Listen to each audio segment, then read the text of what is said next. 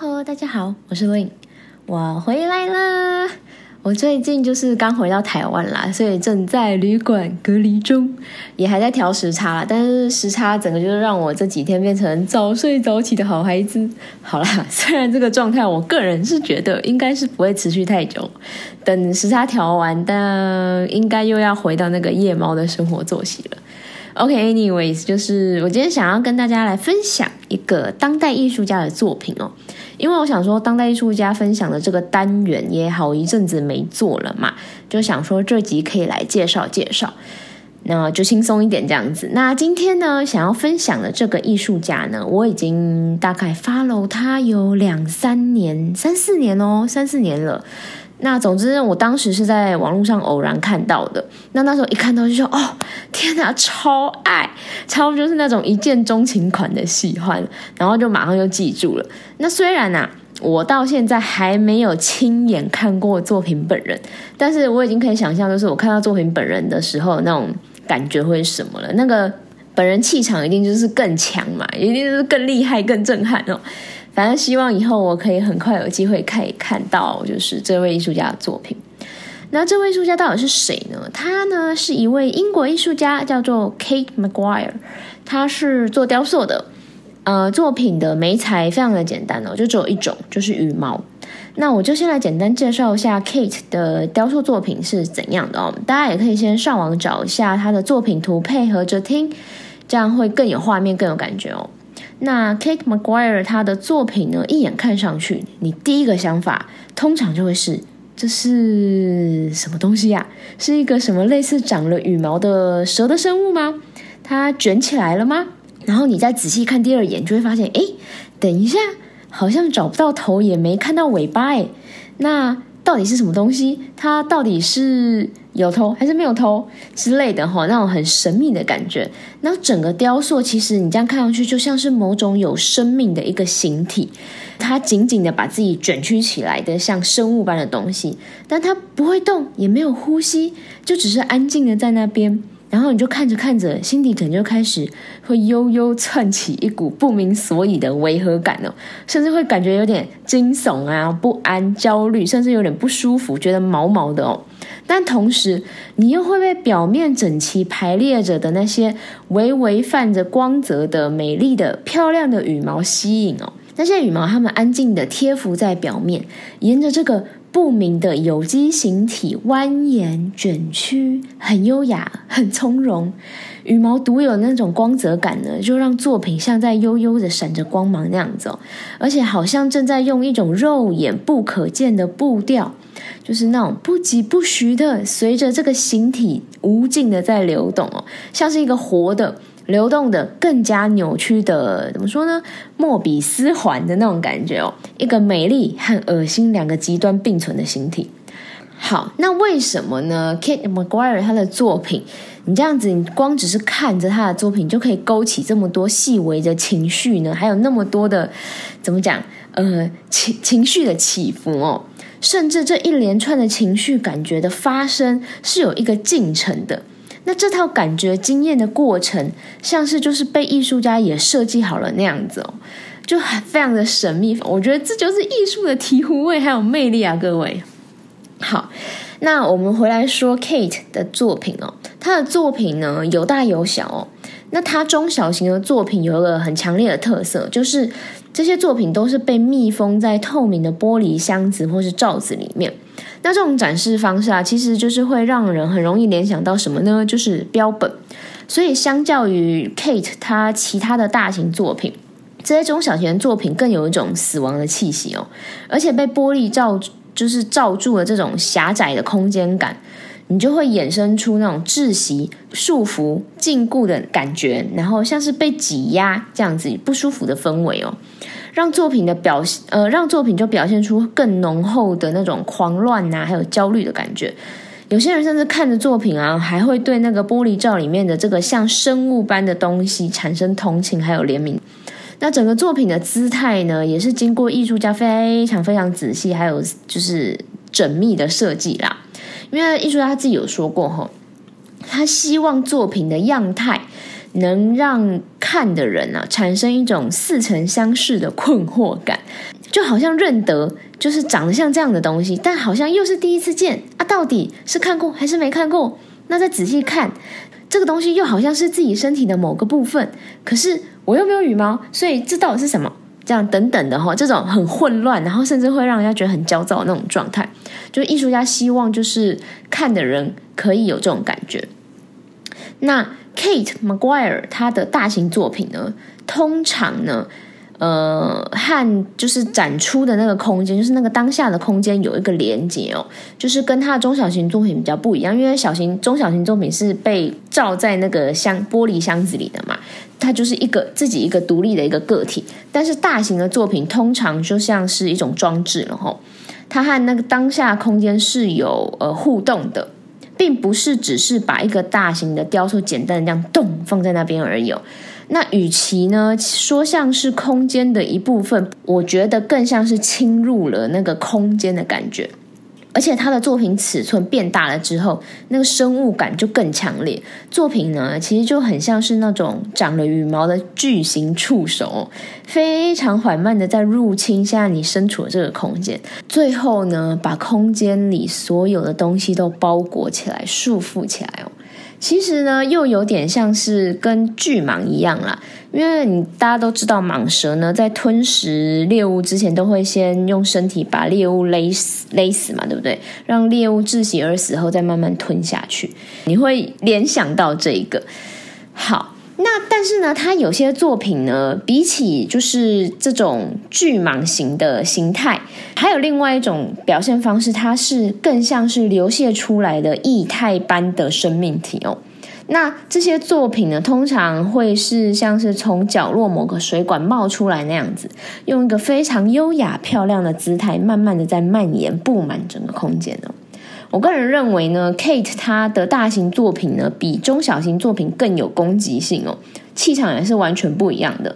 就像是原本豢养在一个漂亮的玻璃罩里面的那种美丽的小生物，慢慢慢慢慢的被你养大了，然后最后冲破了玻璃罩，反过来把你身边所有的东西都吞掉一样哦。说到这里，我就莫名联想到了无脸男哦，某个程度上还蛮像的嘛，对不对？就是一开始小小一只的感觉没什么威胁性，然后只是看起来有点 creepy creepy 的，但应该也还好吧的那种感觉。但最后你就是对它好啊，然后喂它一点东西，喂它一点东西之后，它就慢慢的长非常大只，变非常可怕。好，说到这了，说到无脸男，我这边就是顺便题外话一下哈。那个大家知道那个《身影少女》要重映了吗？而且新设计的电影海报非常赞，我整个是超爱的，而那个设计完全好好传达了整个故事在说什么，就非常厉害哦。新版的海报我听说哈，就是也是限量的哦，限量印刷大概好，我记得是两万零二十一张，发完就没了，每张都还有自己的流水编号哦，各位，限量是残酷的，我一定会去抢，我应该就是会去抢的那个啦。好，大家不要来跟我抢哦，谢谢。好，anyways，我们回来继续讲 Kate 的作品。那不知道大家去找了作品图片了没有？大家看他的作品啊，还会有个很实际面上的疑问啦，就是。它哪来这么多羽毛啊？这些羽毛其实啦，最大宗的来源就是鸽子哦。那其他还有像是一些水鸟之类的哦。那一开始呢，艺术家为什么会收集羽毛？是因为他的工作室附近有非常多的鸽子哦，所以他每天到工作室的路上都可以，可以看到地上有非常多的羽毛，他就随手捡起来。那不到两个礼拜，他就捡了三百多根哦。那他就把这些羽毛都洗干净啊，整理好之后，就发现它们诶很漂亮诶。但是呢，有另外一个问题，就是当时刚好是禽流感正在流行的时候。所以那时候，这个就是艺术家，他还是有点担心，说自己剪这些羽毛回来会不会有点危险之类的，会不会染疫？然后，但是呢，也就是因为这个心情呢，羽毛对他来说就成为了一种美丽又危险的东西哦。也就因为这个契机，他就开始决定用羽毛当做他的材料，他创作的美彩哦。那除了艺术家本人自己到处收集之外呢？嗯，他也和很多鸽子啊相关人士建立了不错的关系，就是鸟类人士啦。呃，他创作的这些羽毛也同时也来自英国各地的人们，有供给他，有提供给他。这样，有些人是鸽子爱好者，有些人是专门养鸽子的，有些人是猎场的看守人啊，等等的。那这些人们就会定期的寄这些鸟类啊、鸽子掉下来的羽毛给 Kate。那这样的羽毛供应人呢？按 Kate 他自己计算，总共有两百多个，这也是蛮厉害的，哎，蛮多的，两百多个。那 Kate 他每年都会固定亲手写一些感谢卡给大家啦，然后还会附上一个小礼物啊什么的，这样子就还蛮温馨可爱的。然后他艺术家，他也有一群就是志工，就是有在还是他的算是员工吗？不知道，就是工作室有一群人有在帮他，就是整理这些羽毛、清洗这些羽毛，然后分类这样子，按照大小啊，就是做好分类这样子，还有那个羽毛的种类这样子。那 Kate 他在采访中有说过哦。他成长的环境和自然有非常深的关系哦，因为他爸是修船造船的哈，所以艺术家说他那其实出生的地方就是他爸的那个修船工厂。那因为这样的关系，他从小就很常在河边玩，所以自然环境对他来说是一件非常呃再理所当然不过的事情啦。河边生活是一件刻在 DNA 里面的事，或者是说他和水其实从小就建立了一种无法言明的默契。所以长大后呢，当 Kate 她决定放弃室内设计师的工作，转行想要专心做艺术创作的时候呢，他就很自然的选择了河边这个地点，然后选了一艘在泰晤士河畔的小船当做他的工作室。哈，那 Kate 他自己有说过呢，对我来说，河流拥有不同的性格，他这一天可以静静的和你共处，第二天却可以活力充满活力的和你对抗。另外一个选择在这里当工作室的原因呢，是与大自然的距离。现在工作室停泊的地方，其实常常有翠鸟出没，还有很多种雀鸟跟野生动物。我每天能游泳，同时观察跟感受水流。好，然后我在这边还有再截录一段，就是艺术家他采访过采访时说过的话哈，因为这一段话其实还蛮明白的，说明了为什么他会选择羽毛当做美彩哦，就是一个更深更深层的原因啦。